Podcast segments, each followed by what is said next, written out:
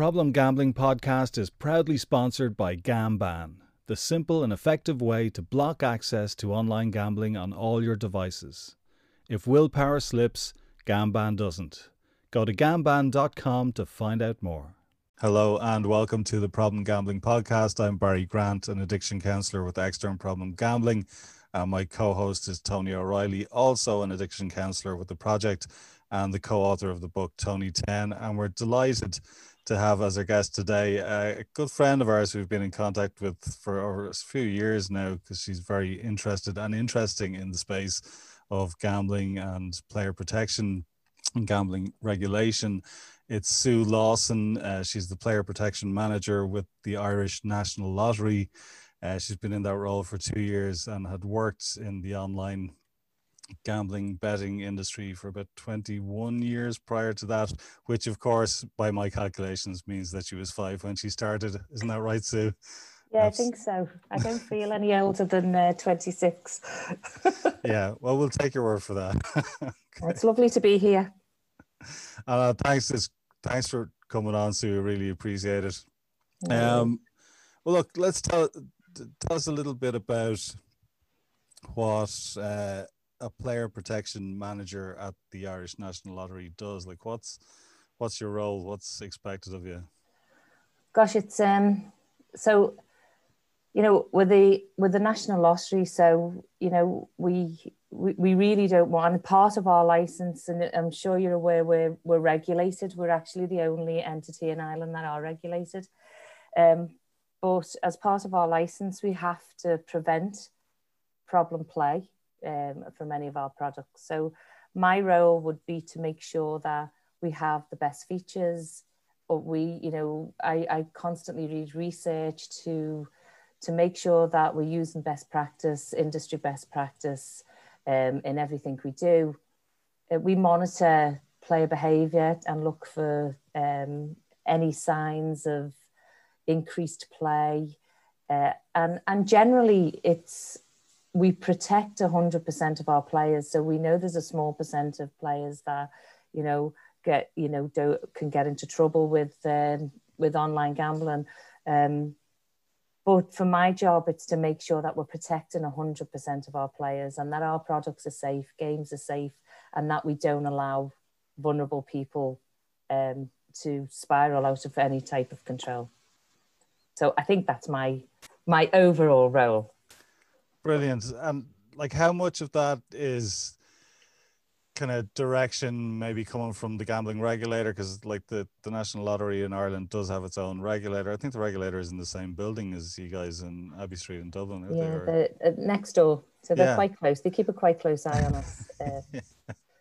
yeah so our regulator is you know they're very um you know they're very we are very we're, we're very well regulated from my perspective being a you know obviously being in the position i'm in you know my one my first and foremost is to make sure that the site is safe as safe as it possibly can be.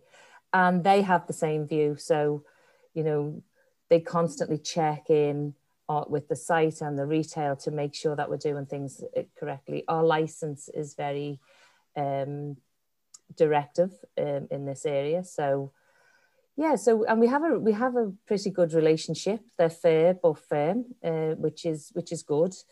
You know we, we want a regulator that it, that actually regulates uh, and keeps us in in line in check which and i think I do believe we do have that?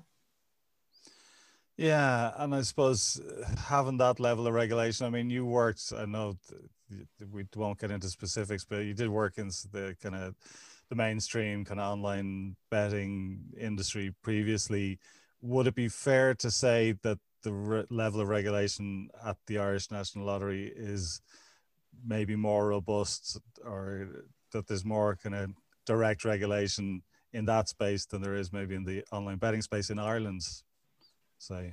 Oh, there's a huge difference. There's there's massive differences. You know, if you think about um, the restrictions on the Irish National Lottery site um, to other gaming sites, uh, the, the differences are massive. So even if we just look at, as part of our license, we have um, mandatory spend limits. So these are spend, overall spend, so they're not deposit limits. So a player can only spend, I say only, and it's, it's you know, that's, I still find these, you know, you know, these are still figures that can cause some players harm, but they can spend 75 euros a day and then the site will not allow them to spend anymore. Um, so they're built into the system and they are uh, 300 a week and 900 a month. But that's spend, um, that's not deposit. So once, so any reinvested winnings or, you know, is calculated within those spend limits. The site isn't accessible for 24 hours. It shuts at 11 o'clock and it reopens at, at 7 a.m., which I actually think is a massive, um, it's a massive protection tool. It stops, obviously, research has shown us that late night players, overnight players tend to, you know, uh, cause more harm through the night, lose control. Um, so it's great that we we have restrictions on our site. Yeah, there's a massive difference between what what what we can do on the National Lottery site and what what or what the re- restrictions are on other sites. Yeah, I think uh, the, I've made that point and I've kind of pointed to the, the Irish National Lottery's re- rules and regulations in, uh, I suppose, some of the arguments that our project has made about, well, what could robust regulation, harm protection, harm prevention look like in the broader gambling market? And if you look at some sort of time restrictions, so whether it's, you know, all, all of the sites shut down at some time late at night for a period of time because you know yourself from working previously in other uh, parts of the online gambling sector. We know it from our work. The research would bear it out. The people who are gambling at two, three, four o'clock in the morning, you know, there's a pretty good chance that they have a gambling problem. Right now, they may be night shift workers or whatever, and they may be gambling recreationally, but it's unlikely that they're gambling recreationally at those times so I mean, I think there's a lot of good stuff in terms of the regulations around the the Irish National Lottery that could be a blueprint for what a healthier, and I mean that from a public health perspective, yeah, a healthier online gambling market could look like more broadly. I think. Yeah, I definitely agree with that. Definitely agree.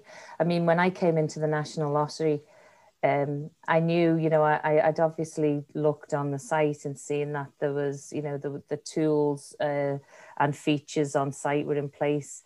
But I was pleasantly surprised when I came in um, and and seeing the the you know the the license limits and and and the, and the deeper restrictions that were there. Um, and I do think you know it's it's as you say it's a safer site I don't think any site is completely safe, and that's why, you know, part of my role is to ensure that we continue to look at the research and at the evidence and conduct our own research, which we're doing at the moment, um, to make sure that that what we're doing. I mean, my, you know, I believe what what the things that I'm bringing in at the moment, and you know, we have a whole team of people that that work alongside me in order to bring in um, features to to help to protect players, and and I feel we're doing the right thing, um, and I'm quite co- comfortable with what we're doing, but that's my that's only my opinion. I'm not an expert in the research field that can go out and find out. So we are actually engaging with uh, Harvard uh, Medical School at the moment in order to look at everything we are doing um, from registration to account closure, retail, to make sure that, you know, it is the right thing, that we're not missing anything. And we'll take guidance from them where, where we can in order to improve those features and monitoring systems that we have in place at the moment. Yeah, and it's great to hear that. So, I mean, uh, let's say okay, because I mean, you're talking about the limits, and I suppose you have to, if you're setting spending limits, which I mean, if we look at the broader gambling uh, sector, there are no spending limits, right? So just to have a spending limit in there is a positive thing. Now you can argue the the toss of whether, you know, seventy five per day is it three hundred per week, nine hundred per month, per yeah. Week, yeah.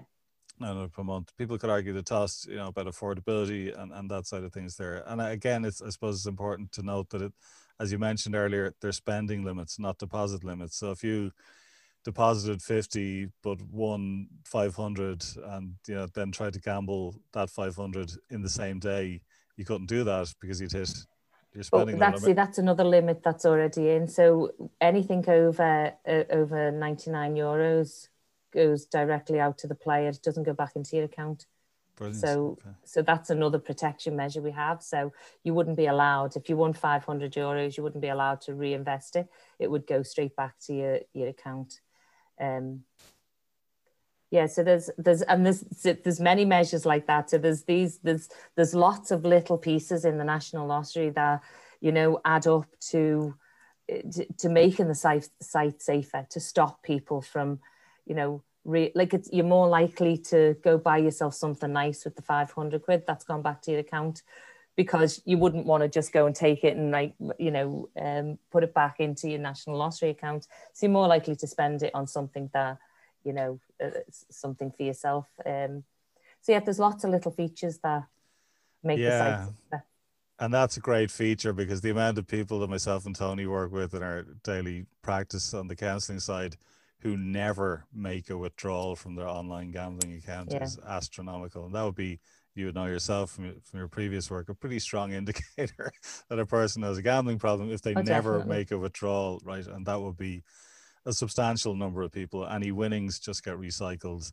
Whereas, you know, again, in the broader gambling sector, if a system like that were in place where somebody had some sort of big win, a, a portion of it, whatever they decided upon, went straight back into your bank account right, yeah. automatically, that would go a long way for a lot of people to help and a lot of people. I wasn't aware of that one. So that's another really useful tool. Again, it's, it's mandated. So it's not, I, am I'm, I'm assuming that it is mandated. It's gonna, yeah, yeah, yeah, it's part of our, it's part of our license. I, I actually think it is. It, it well, could be proactive. We do that, but I actually think it is part of our license. Yeah, but it's um, not. It's not something that the player can opt out of. Is what I mean. No, definitely not. Definitely not. Um, and recently we've brought in a you know another system that our BI team have been working on. Um, so it gives us it gives us a complete 360 view of the player's activity from registration. So even though and and you know one of the things that I I find in my role at the moment is it's we have quite a narrow uh, view because of the spend limits and the limitations. You know. You, working in an online operator, it's easier. To, this this sounds. I, I don't want to mean this to sound uh, like easy that it's easy to spot, but it's easier to spot the signs because it's such a broad. There's a broad um, space and so many different characteristics that a player can show um, in that you know that at risk, uh, like harms, showing yeah. harms uh, gambling harms. There's so many more characteristics that they can show. And in the National Lottery, it's, it's a little bit more challenging because we have a narrower road, a narrower view of what the player's doing because uh, there's obviously there's not as many um, there's not as many products to to to to purchase. There's no in-play betting. We don't have any VIP systems or bonuses or you know so the, all these things like in my past they would have been real key indicators that somebody was you know increasing that play and starting to show signs of, of risk it's a little bit harder to check but we're learning we, we learn every day our bi team do some great work looking at behaviors and trying to spot uh, you know any risk at all and then we we go in and we intervene with the player. Um, so we're on a journey at the moment to, uh, you know, and I don't think we'll ever end that journey. To be honest with you, um, I, I think I don't think there's ever going to be a sweet spot in any in any site where you can say we've come to the end of the road. We're actually really safe. You know, we're doing everything perfect. I think something else will come along that you can do better and yeah. and that's the approach that I will you know I'll always take. Yeah, and it's great to hear that. I mean, there's always room for improvement, and I suppose whatever system is there, needs to be reevaluated, tweaked, improved exactly. upon, yeah, reassessed, and as you go along. I mean, when you're talking about interventions there, what does an intervention look like if there's concern that somebody may be at risk? So there's we look at three different areas of interventions. So we we have an instant, instantaneous, an early onset, and sustained. So what that means is we have players who may come in and they'll hit a trigger, and then so and they will receive some type of communication. So it's normally an email um, we're looking at different channels because people react different to different channels you know like so the a younger person might like a notification on their phone. So we're looking at these avenues at the moment to be able to bring them in in the future. But at the moment our two main areas of uh, of intervention are email and telephone. So instantaneous you come in you'll hit some triggers and we'll send you a, a, an email straight away just to say, you know, assess your play. There's a budget calculator.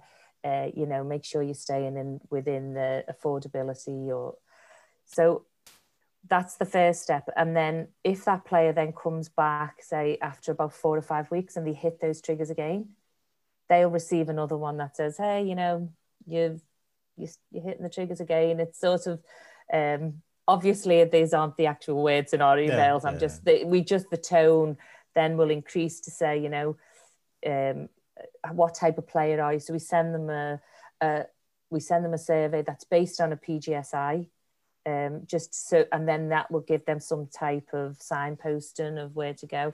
And then the third level is a sustain. So if you're sustaining that level of play over a period of time, then you'll receive, uh, you'll, you, you might receive a first an email, but then you'll receive a call off us and that call will go in and we'll ask you you know we're very direct. We ask uh, you know how you feel about your play. Um can you know do you ever feel like it, you've gone a little bit uh, you know over your limit or are you comfortable with your play? Um, and we have a series of questions that we ask and and are based on on that conversation you know we'll take some sort of action on the call with the player uh, mostly it's setting limits or like some players do ask us to close their account after for a while to take a break. So you know there's a number of outcomes. Uh, most players say they're just comfortable with with what they're doing um, but then we go back in after the call about four weeks after the call we go back in and we see if there's any changes being made after after we've made a, an intervention. So that that's basically where that's the very rough crude um, journey of the intervention. Yeah, and that sounds like I've spoken to kind of gambling operators, online gambling operators in the past. A lot of kind of parallels there that obviously it's stepped and it's graded and uh, what might start with a, a pop-up or a uh, like within the online gaming or gambling platform or an email and then you kind of work your way up to a kind of a, a interpersonal uh, yeah. intervention where it's a phone call and you're, you're having a chat to somebody, which I think is, is fair enough. And I suppose that for the people at the the lower end of the scale, like who are maybe drifting towards developing a gambling problem, when they did that, I think it's PlayScan, the Swedish system, that the kind of online intervention system, they found that that worked really well for the people who are maybe drifting towards developing a gambling problem. They're at risk. Whereas those kind of automated interventions don't work really well at all for people who already have gambling problems. But I yeah. suppose if you're trying to catch people upstream, make the interventions early rather than waiting until, you know, obviously you can have a new player come on who, who already has a an issue with gambling, a gambling problem, and then you're trying to make an intervention at that point, that can be tricky. But if you're kind of seeing somebody's trajectory or their progression through their play over a timeline, you could make those interventions early, and they're much more effective. Yeah. When they're made earlier, um, so. and we will keep working. We know there's like I know there's um, I know we can improve. I know we can improve our um, as I say, we, we'll never sit back. I mean, we, we check, we, we look, we look at the effects our interventions are having at, at the moment. You know, that's something we track and we look to see, you know, what type of changes are being made, that the what type of changes the player's making after the intervention. Uh, but but I don't think we'll ever stop like analyzing and and then and then add, you know adding other things in to make it better you know learning from our, our steps and uh, and the the our BI team look at everything that a player does and you know we're always striving to push that barrier out a little bit further you know and and I think one of the one of the areas at the moment is how we communicate with people. You know, what channel, what platform, um, and and I think you know there's there's things we can do do there to, to improve things. Emails and telephone calls are great, but as I said previously, pop ups we have actually we do have pop ups on site, and they are they're they're they're good. They're there. They serve a purpose, but they, they can be. You know, we can work on them to be more effective. Um, notifications on phones. They're things that we'll be looking to, to to the future. You know, to make sure that people are seeing the inter- seeing the intervention and reading and you know and tracking to see what they're doing after. So I don't think, as I said before, I think in all areas of player protection, we can never sit, you can't sit on your hands. You've really got to keep going and keep pushing the boundaries. Uh, and, and that, and I, I think I'm in a really lucky position, to be honest with you, because the National Lottery, it's part of our core strategy, player protection. It's built into everything. So I'm the player protection manager, but every area of the National Lottery has some type of responsibility. If it's games it's it's it's risk you know like looking at the risk of the games and assessing them and using tools to make sure that there's no features that we're not having deliberate features in there that will cause players to want to play more you know? Yeah. so yeah so um i don't think we'll ever we'll ever stop pushing forward. Yeah and i suppose like online gambling has been kind of a game changer I suppose in the last 10, 15 years in many ways, and most of those ways are negative, right, from a public health perspective. But the upside of it is that you can do all the stuff that you're talking about. You can see a person's patterns of play. You can see the times of day that they, that they tend to play at, the amounts of money that they spend, the frequency, the intensity. Uh, you can track all that stuff. Most of the gambling operators already have systems in place where they can track that stuff. They can see it over a three month yeah. window and they can say okay look this person is is is hitting a lot of red flags and if they hit a certain number of red flags then that triggers an intervention so i mean that in the online space it lends itself perfectly to that and you like that you can track a person's data you can see their net losses all these things uh, that is much harder to do in retail like in traditional bricks and mortar retail I mean, uh, I think it's, it's, probably a couple of years ago now when the new uh, CEO Andrew Algeo came into the National Lottery. He asked me in for a meeting, and I think we spent two hours talking about scratch cards in shops in retail, right? Trying to figure out, well, eh, how do you take all that good stuff that you can do online and try and replicate some of those protections in a retail space, which just presents a lot of different challenges. Um, and I think some changes have been made in the retail space around scratch cards since I was last uh, in there yeah, that conversation. Yeah. Can you tell me a bit about that because it is a tricky one? I mean, uh, like I yeah, uh, it's it is challenging. It's it's you know it's a challenging area, but uh, and and again we it was it last year we introduced um so transaction limits so and we're so you can only purchase so many cards in one transaction. Um, and again, this is something that we will keep looking at, you know, to make sure we get it right. We looked at all the data that we can collect. You, you know, in some areas we get data from our retail, some of the retail spaces, and we and we use that data to sort of land on um, on what that what looks like over you know over purchase and scratch cards. So we took that data and we implemented transaction limits. We also in, implemented a think 21 um, campaign. At the moment it's up so due to covid we were we rolled it out in 2019 from a retailer facing space. We did a lot of um, we've done a lot of uh, we've done a lot of training in the retail space um, on ha- on age control and and we brought in the mystery shop. We do that twice a year, but then COVID hit and we were due to roll out the think 21 um, from to a customer uh, facing, but obviously we had to go in and do put signage up, which was so that was put on the back burner just while for for obvious COVID reasons.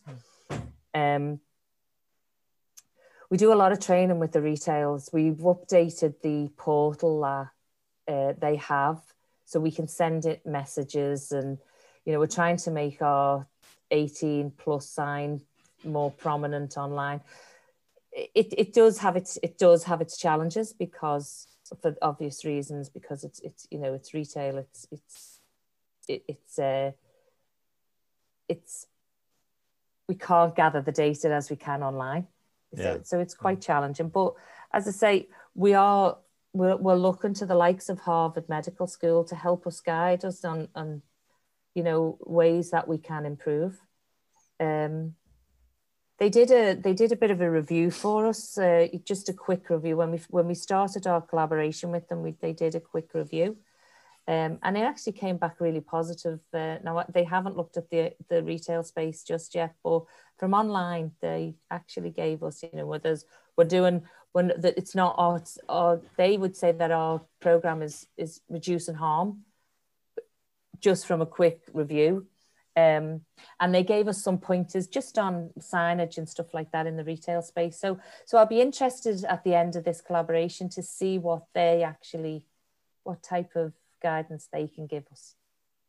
Um, yeah, it'd be interesting because that is a, it's a tough nut to crack that one. So I mean, let's say like you've done, you've put transaction limits on the number of scratch cards that a person could buy in a shop, uh, but then you just go to the next shop two doors down the road, and exactly, yeah, yeah that, that's that, one of the problems we have. Yeah, you can't legislate for that, and you'd see it uh, back when I used to work more with kind of substance misuse, you know, Solpadeine, uh, Nurofen plus the codeine over the counter you know, people will go around and they'll do a tour. I'm in Waterford, so they would literally get in the car and do a tour of County Waterford and go to all of the pharmacies that they haven't been to recently, and they keep a list of, well, I was with them last week, so I've burnt that one. I can't go there. And you know, people, if they're motivated enough, will do that stuff. Now you're talking, I think, maybe in the scratch card space, a pretty small cohort of people who would go to those lengths. Like, I mean, we, yeah. Uh, Tony, I know might be having trouble with his line there, but if you want to come try and come in, Tony, the amount of people I've worked with whose primary gambling addiction was scratch cards is one to two. I think two people off the top of my head out of hundreds and hundreds of people over the last ten years. Like it's it's negligible. What I've seen again you don't know because it's a self-selecting group. Uh, you know, it's a, it's not a obviously a robust piece of research, but that's just my experience of working yeah. on the ground. Now there'll be people who would do casino gambling or sports betting, and scratch cards might be part of the picture, but it's not anywhere near what they're doing otherwise in terms of their, their main the main feature of their gambling or the main feature of their gambling addiction.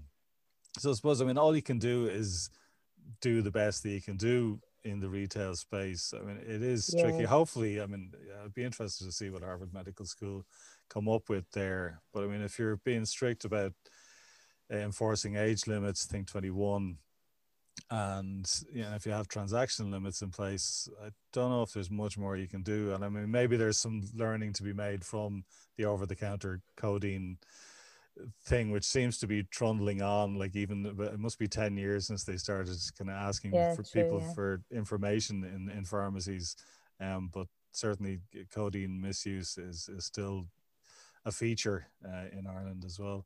Tony are you able to come in there? Can you hear us or is your line okay? Yeah perfect. Just very very attentively to everything's been said. Yeah just on the the scratch cards one uh, when I worked in garden just around the corner there was a shop that I used to go and get bottles of water, etc. And, and numerous times when I was standing at the counters, there'd be people in buying 20, 30, 40 euro worth of scratch cards and they're scratching there incessantly at the counter. So I think like I, what I often saw there was that the person would ask them to move away from the counter and while they serve. So even that cooling off period a little bit. I think someone had said that that's part of the the new thing that they do within the retail is that they ask people not to scratch at the at the counters. Um, and a, a little bit like like the solpadeine recording is like it's it's that cooling off period even going between shop to shop. At least, at least that is something like working with people with um who, who would usually predominantly um gamble in bookie offices. They said that the um, even the fact that they're a bit more aware of their gambling that they're maybe spending too much in one shop, so they'll move to the next one down the road. They might move from the Paddy Power to the Ladbrokes to the Boyles, so that they're not they feel like they're not being watched in regard to their to their um to their kind of gambling behaviors. Um, and even that in itself, even walking between the offices can give you that respite for a few minutes. Um, but what I found even with the with the with the coding in the cameras, I always I always think it's a great thing because like I'm expected to be asked about about that question, like what are you buying the stuff for? Are you on any other medication? And even with that, it's creating an awareness with me. I'm kind of going in with a, different mindset. So even it is, I think, with the scratch cards in the retail sec- sector, it is extremely difficult to, to kind of really police it as such. But the, the little small things that you, that you have making a change with, like the signage, like um, the asking the questions, asking people not to scratch the counters or whatever that is, I think will all help. But just to briefly touch on what you mentioned earlier on around the um, like player behavior, like we'll we'll always talk about time, access, and money when we're speaking with clients.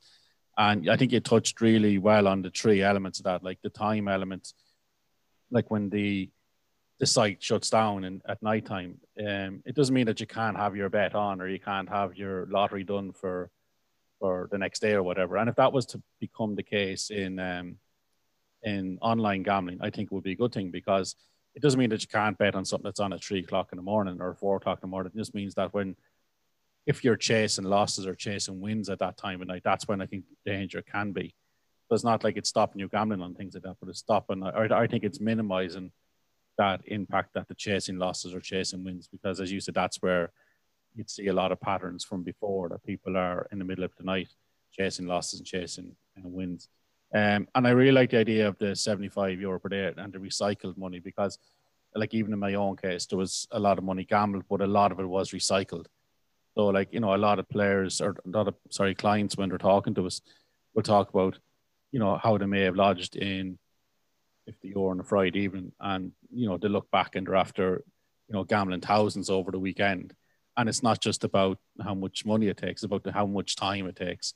And I'm, know, I know we've spoken before around um, the time element of it and how that can be a real pattern of harm or potential um, kind of signal of harm is the amount of time spent as well. Um, and you, you and, and you talked about this being a, um, a journey as well in player protection. It is, it is a journey, and it's one that you know we need to tweak the whole time. But also, like recovery is a journey too. So when we're speaking with clients, it's about tweaking your own recovery, and it's it's good to see that there is kind of regulation in this space because even if I am a problem problematic gambler who decides to log on to the lottery to have a bet. When I see all the measures in place, I'm more mindful of it. Um, you know, like again, if I had been in my like even in my own gambling when I was gambling in in, in um, the person who was working in Boyle Sports, I knew them from Carlow, so stopped me going in and spending amounts of money in there because of uh, the kind of accountability. So the more we can do with that, yeah, um, and to do that online, and um, we go back to time, access, and, and money it seems that the regulation needs to hit those three um, to really be effective. And it seems to be that seems to be the case with, with what you're, you're, achieving and trying to achieve in the lottery. Definitely, yeah. That's um, yeah, it's definitely that.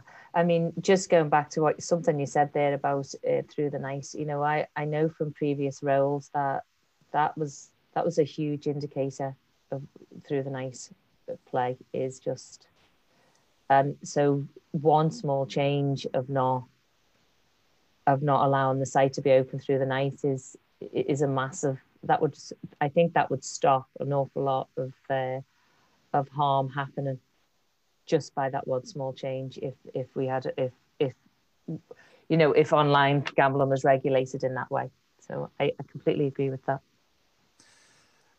do you think i mean based on your i know you haven't worked in, in the other kind of parts of the, the online gambling sector for a while, but do you think there will be an appetite there to kind of uh, embrace some of the regulations and restrictions that currently exist in the national lottery?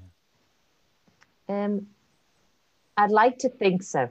I, I'd like to, you know, I, there's a lot of commitments being made, and there was, you know, when I was still in that space, um, there was lots of commitment and lots of investment, um, and I don't think that's, I don't think it's seen for the amount of investment that actually does go on in, you know, in the online world. There's, there's there is huge investment, um, so I'd like to think that that if that if a regulator came out and and you know because I'm sure there'd be a consultation period and, and and and if it was suggested that the site closed at you know say for instance 11 p.m.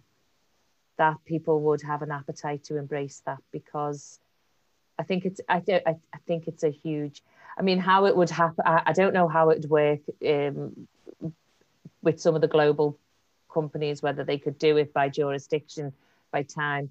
Um, but you know, with technology the way it is today, I would really hope that that that, that would be one of the main and limits. You know, they're the two, so the two main areas that I, I, I think I'll keep going because another one will pop up in a minute. But I think the two main areas that that we could look at um, is is a through the night. You know, having a closed period for the site and B, having some type of, of ceiling limit on what you can actually spend or deposit or however you wish to look at it in in a, in a 24 hour period. And, and i think they're they're two massive things.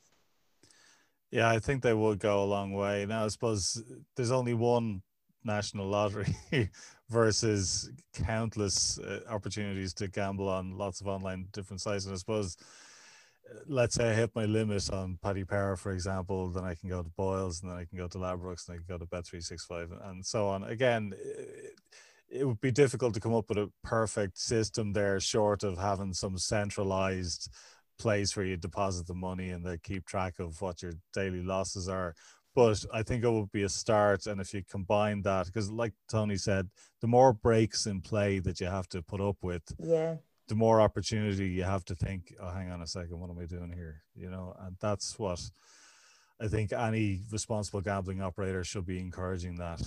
You know, whether yeah, it's definitely, definitely, and you know that's there. The, these are these are things that we'll never stop looking at to, the possibilities of introducing, you know, other things, um, such as the number of deposits you can make through a day.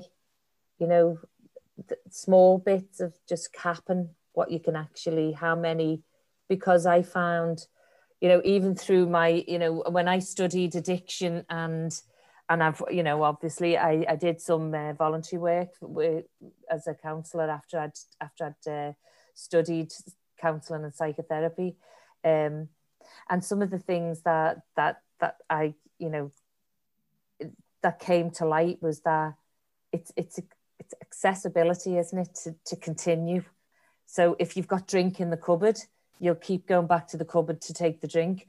And if you can continue to deposit over and over again, and you're in that, what I always call this is a re, you might give me the proper term. I call it the washing machine effect. Yeah. Or you're on the spin, you know, when you, you you're in that cycle where you just can't, you're not thinking, you know, you're not going to stop until the water's gone, you know. So if you could stop that, and I believe that maybe looking at a certain amount of deposits that you can actually make in a day.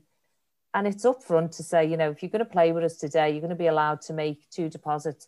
So, or three, or whatever that number would be. To, to then, that's a decision you have to make yourself. Well, okay, so how much do I, at the beginning of my this session, how much do I want to spend? So you make that decision. So if I say, for instance, right, I'm going to deposit 20 euro, and once that's gone, it's gone. I'm happy. That's, you know, I can lose, I can afford to lose it. But if I'm allowed then to just put another 20 euro in and then another 20 euro in and then another, and no one's actually saying to me, hello, you know, this is your, oh, on our site at the moment, we do have a pop up that says, you know, you're about to make another deposit. You've already done, I think it's two. X, you know, there's X amount of you're going to do another one. You show you. So there mm. is actually a pop up there at the moment um, that would try and remind somebody. But I think you know, with technology the way it is, we might be able to in the future go a little bit further than that. And but and you, I don't want to be. We don't want to become a nanny. We don't want to become a nanny state either. You know, we don't want to tell you what you can do and what you can't do.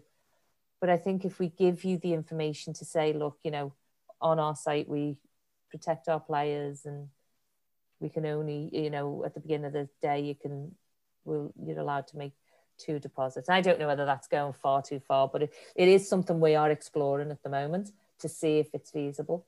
I'll most probably get hung for saying that. And uh, but, the, but these are the type of things, you know, all jokes aside, these are the type of things we're looking at um, without making the site far too restrictive. So it's choices. It's about giving somebody the knowledge and the, you know, beforehand, the information beforehand, make a good choice and stay in that safe zone. That's that's where that's where I would like all our players to be. Yeah, and I think, excuse me, people often come back to that nanny state argument, and like the reality is those kind of interventions, whether they're automated or, or manual interventions, are only really going to kick in when you're getting into a dangerous area anyway. Now, people, you can argue, have some sort of entitlement to self destruct if they want to. You can make that argument. Although I would make the counter argument that nobody exists in a bubble, and if you're self-destructing, you're taking a few people down with you. Exactly. Yeah. And you don't have the right to do that, right? So, um, and I suppose the other thing is like when people. Uh, both Tony and I worked as bartenders for years, and I'd often make the analogy of, you know, when somebody has had too much to drink, if you're a responsible bartender working in a well-run bar, you say, "Sorry, pal, I've had enough. Do you want me to call you a taxi, cup of coffee? Come back tomorrow. You're very welcome." And yeah. normally that goes fine. But the difference is if I cut somebody off when they're gambling, they have a perception that I'm robbing them of their right to win back the money that they've lost, yeah, right? Yeah, that is. But, and Tony spoke about this with jo- Jody Bechtold on the last episode of the podcast, uh, which is coming out shortly, that you don't have a right to win back your money. All that the gambling industry has a right to sell you is entertainment. And all you have a right to expect from the gambling industry is entertainment that's it. You may occasionally get some free money. that's a bonus, right? But you have no right to expect to win any free money or to win back the money that you've lost, right? And that's the mindset. If you're in that mindset, you're in trouble straight away because yeah, sometimes I make that parallel with cutting somebody off when they've had too much alcohol, but there's yeah. an there's another element to it where people feel like, well, you're you're not giving me the opportunity to w- win back the money that I've lost. Yeah but you don't have a right to that, you know, either. And I've heard that argument many times. You know, you've that that that is a genuine argument that people make. Um, but you're right, and yeah, you're very right. That.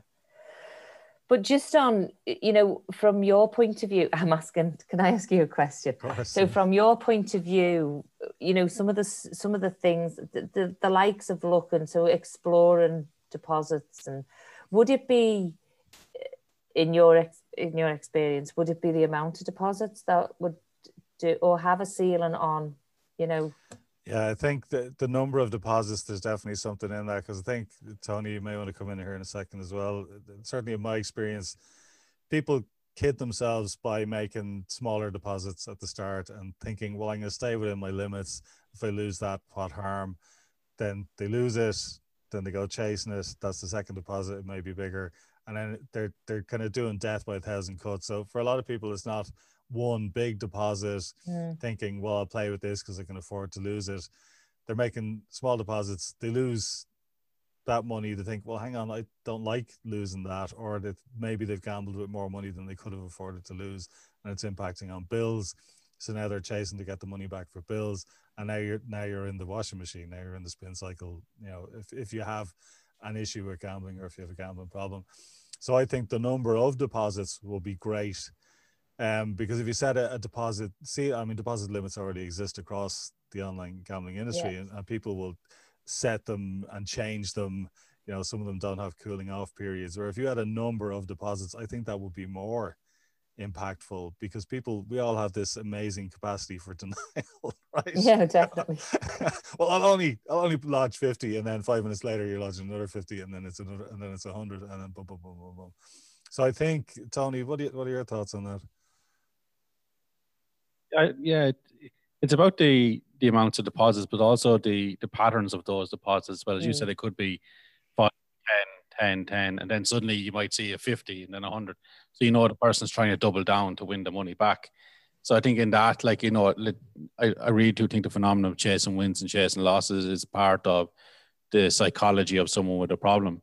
So it's like that I need to win that 100 back. I need to win that 200 back. So they're depositing the 200 to try. And it's it's the bet that they put on then.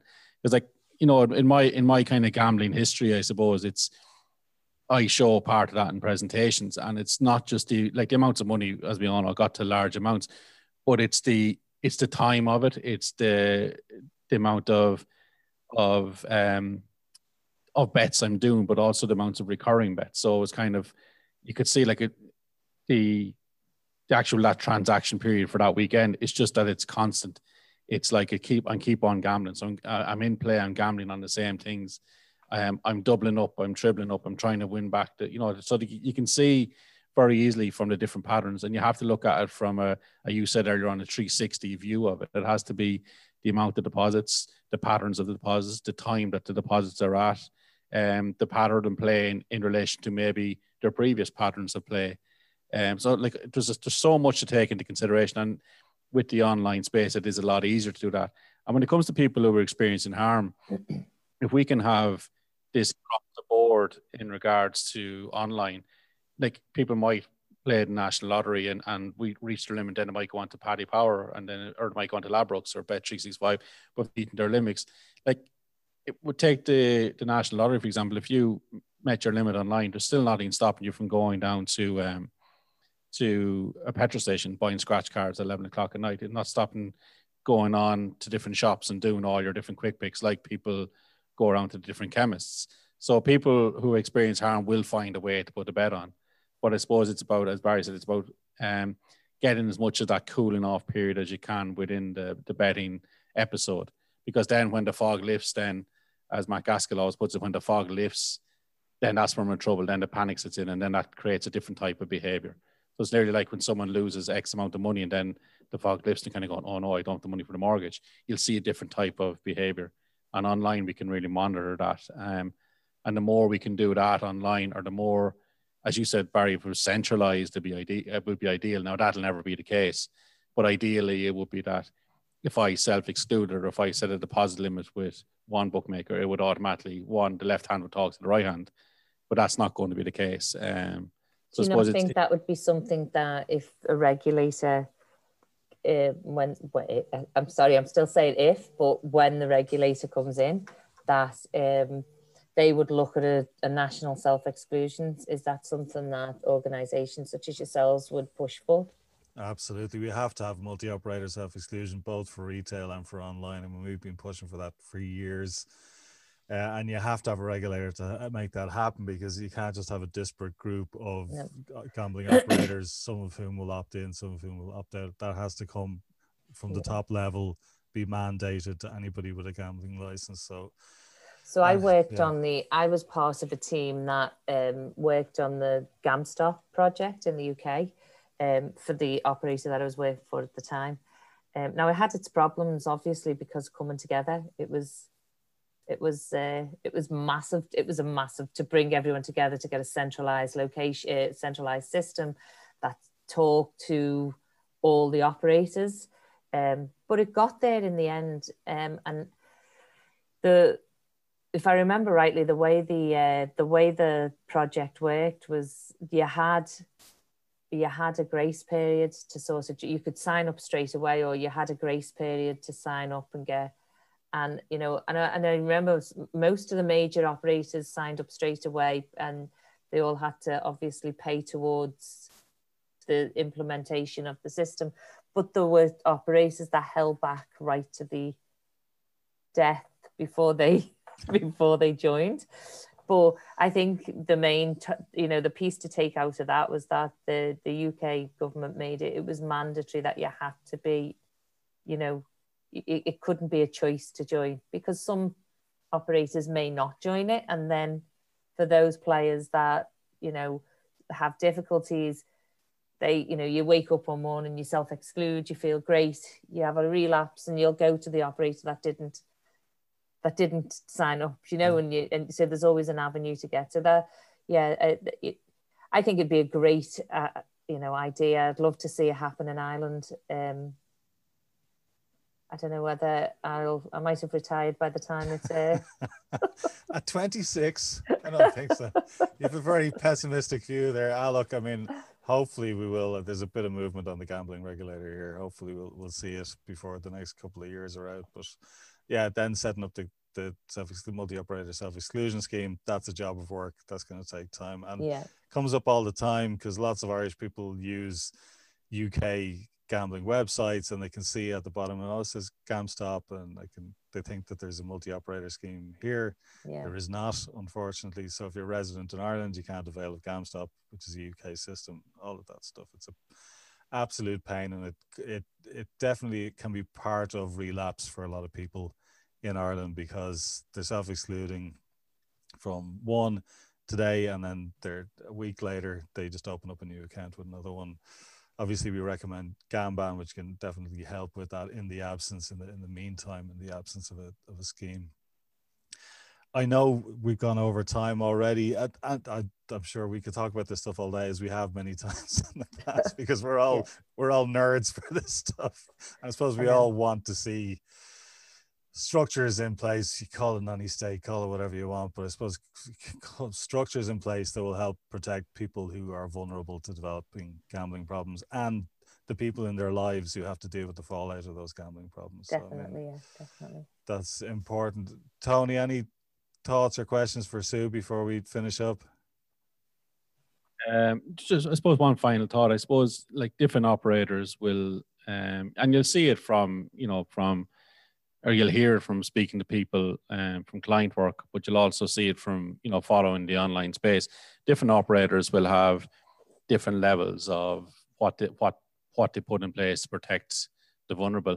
I suppose the bottom line for me is if we can get the regulator in place, or when we get the regulator in place, is to really is for them to create a really solid framework to make a lot of these policies and procedures mandatory uh, and then get like if, if everyone is is on the same space or in the same kind of wanting to protect the vulnerable we need to get everyone on the same on the same level as that because a lot of some operators will be better at than others. Some will have more of a commitment to it. And you and as you said earlier on there's a lot of stuff that's done in the background that we'd probably never hear of. Why not make that more transparent so we know what's going on? Yeah. and then from there if, if everyone is is on the same kind of page as trying to minimize harm to the player in what we know, we, we definitely see that within what the lottery are trying to achieve in that space. I think then nanny state or no nanny state, we can really start making change because you can implement um, things like GamStop or an all operator exclusion because you know if we if we had that across the board, if I excluded one operator and then that had a, a knock on effect to the other ones, um, I think that would have huge benefit um, and it would make a huge difference because like the addicted mind will will will self exclude at one and then in the background you'll kind of go all right uh, maybe you know I, I'll, I'll leave that one open just in case. So again in, when everything else may line up in regards to relapse that can be a real problem. And if we and even in, in in kind of time limits like you know some operators you can't self exclude for as, as long as other ones.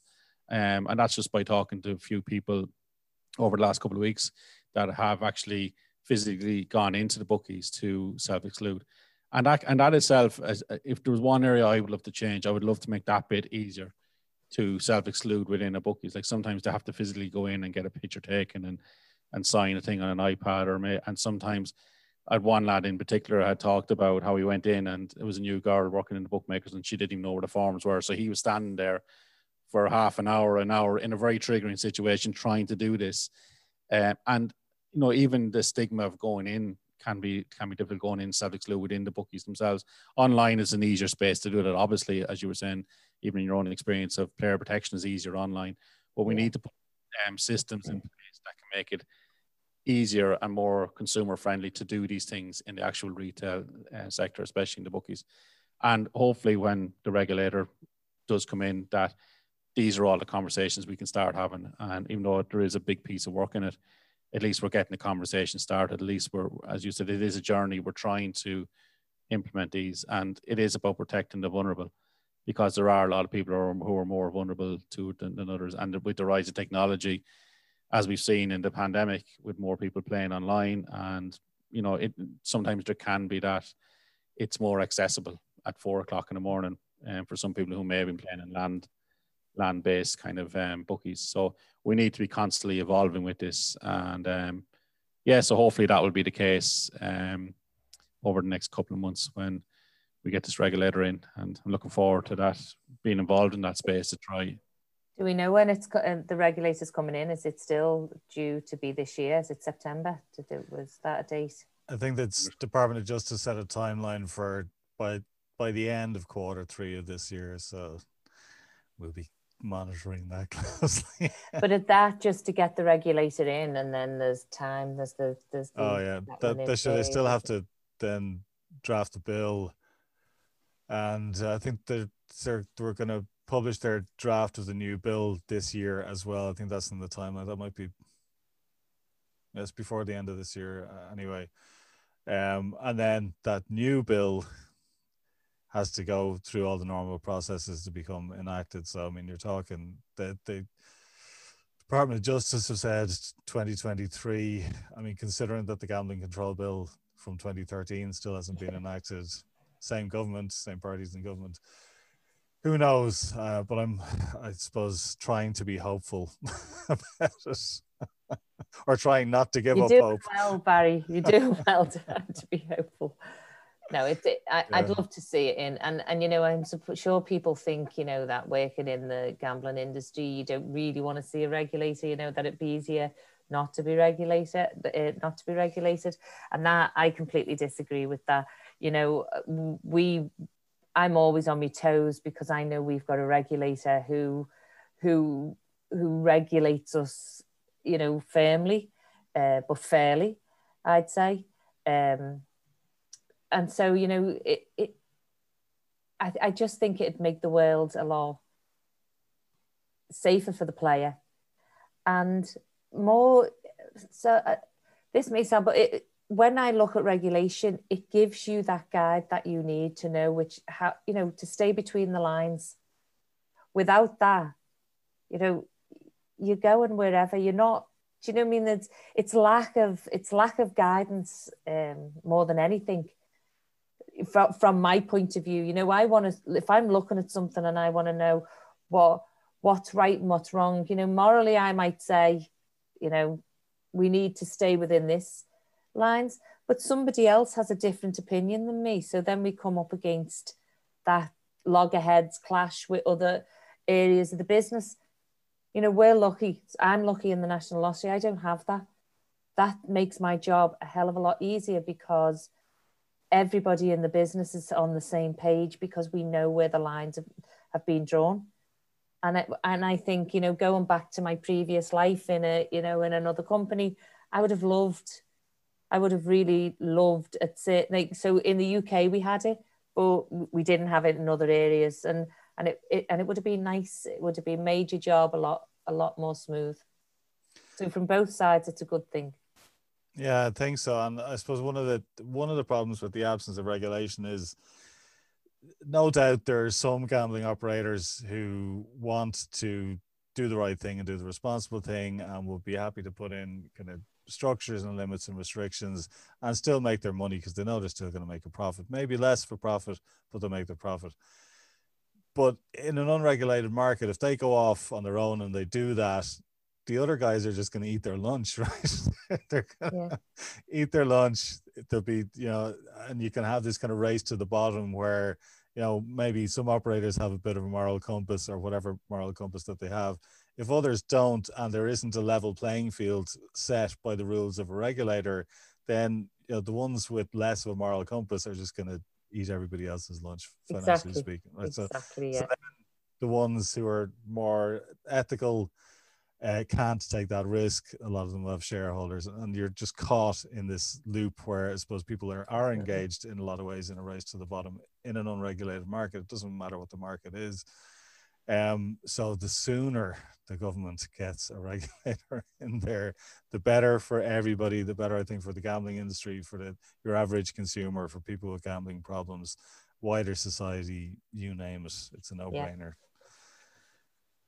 Yeah. Sue, we've kept you on. You've been very kind with your time. Thanks so, so much. I mean, is there anything else you'd like to say before you finish up? I mean, we've gone through loads there, and I suppose that my takeaway from it is like how different a regulated gambling market can be versus an unregulated market, and how you can put structures in place. You can still have happy customers. You can still have people, you know, enjoying the, the product of the national lottery within certain parameters which are going to allow them to do it as safely as, as humanly possible. And i suppose you're still monitoring that and tweaking it and trying to find i mean there were even some things there that i didn't know uh, uh, existed within the, the structures or the player protection structures of the national lottery. And i think that the wider gambling industry could benefit a lot from some of those types of restrictions being put in place. But any final thoughts or words before you know my up? final thought barry is if you know if if i could um if i could give any other operator a piece of advice and, and i and i mean this and i you know you know i contact you and tony on a regular basis um because i value your input and, and your advice sometimes and if i could give any other operator uh, or you know any play protection managers in my make really good relationships with support organizations. Tell them what you do and ask their advice because you know you i i think i'm doing wonderful you know things sometimes and then maybe i'll reach out to you or tony and i'll take your advice on something and and i might tweak it because because i'm not thinking on that side of my brain the support side i'm thinking on the other side. And there's no benefit to to keeping your player protection approach or to yourself it's just it just do not benefit you know if you can sit and talk about it and take advice off people uh, in your position especially in the in the support organization uh, arena you will learn an awful lot and you'll be able to bring it back and and enhance your features even further so that that's the one thing I take away, and research obviously. For I actually think lived experience and the experience of support organisations is is key to to moving forward and doing the right thing. Great piece of advice. Hopefully, lots of the other, other operators will take it. And look, yeah, we really appreciate you kind of reaching out to us over the years and and I suppose having that conversation going because it's great for us to know what what's there, what structures are in place. We rarely come across, well, certainly uh, in my experience, rarely come across people where lottery products would be the, the primary issue. But for us to be able to know, well, look, if if and when we come across people in that situation, you can put these kind of structures in place. These are the sort yeah. of supports that are in place. And even just uh, from a broader perspective, where we're advocating and we're lobbying to be able to say, look, we've got one little bit of the Irish gambling sector which is regulated. It does A, B, and C. So when we regulate the, the bigger bit, can we yeah. also have A, B, and C because it makes sense and it works and protects people and you know companies can still make money and you know I think there's Definitely. huge value in in being able to have those conversations. Tony, Definitely. was there anything there? I think we probably need to let Sue go back to work oh, again, just want to thank Sue for her time. It's been great to chat and catch up.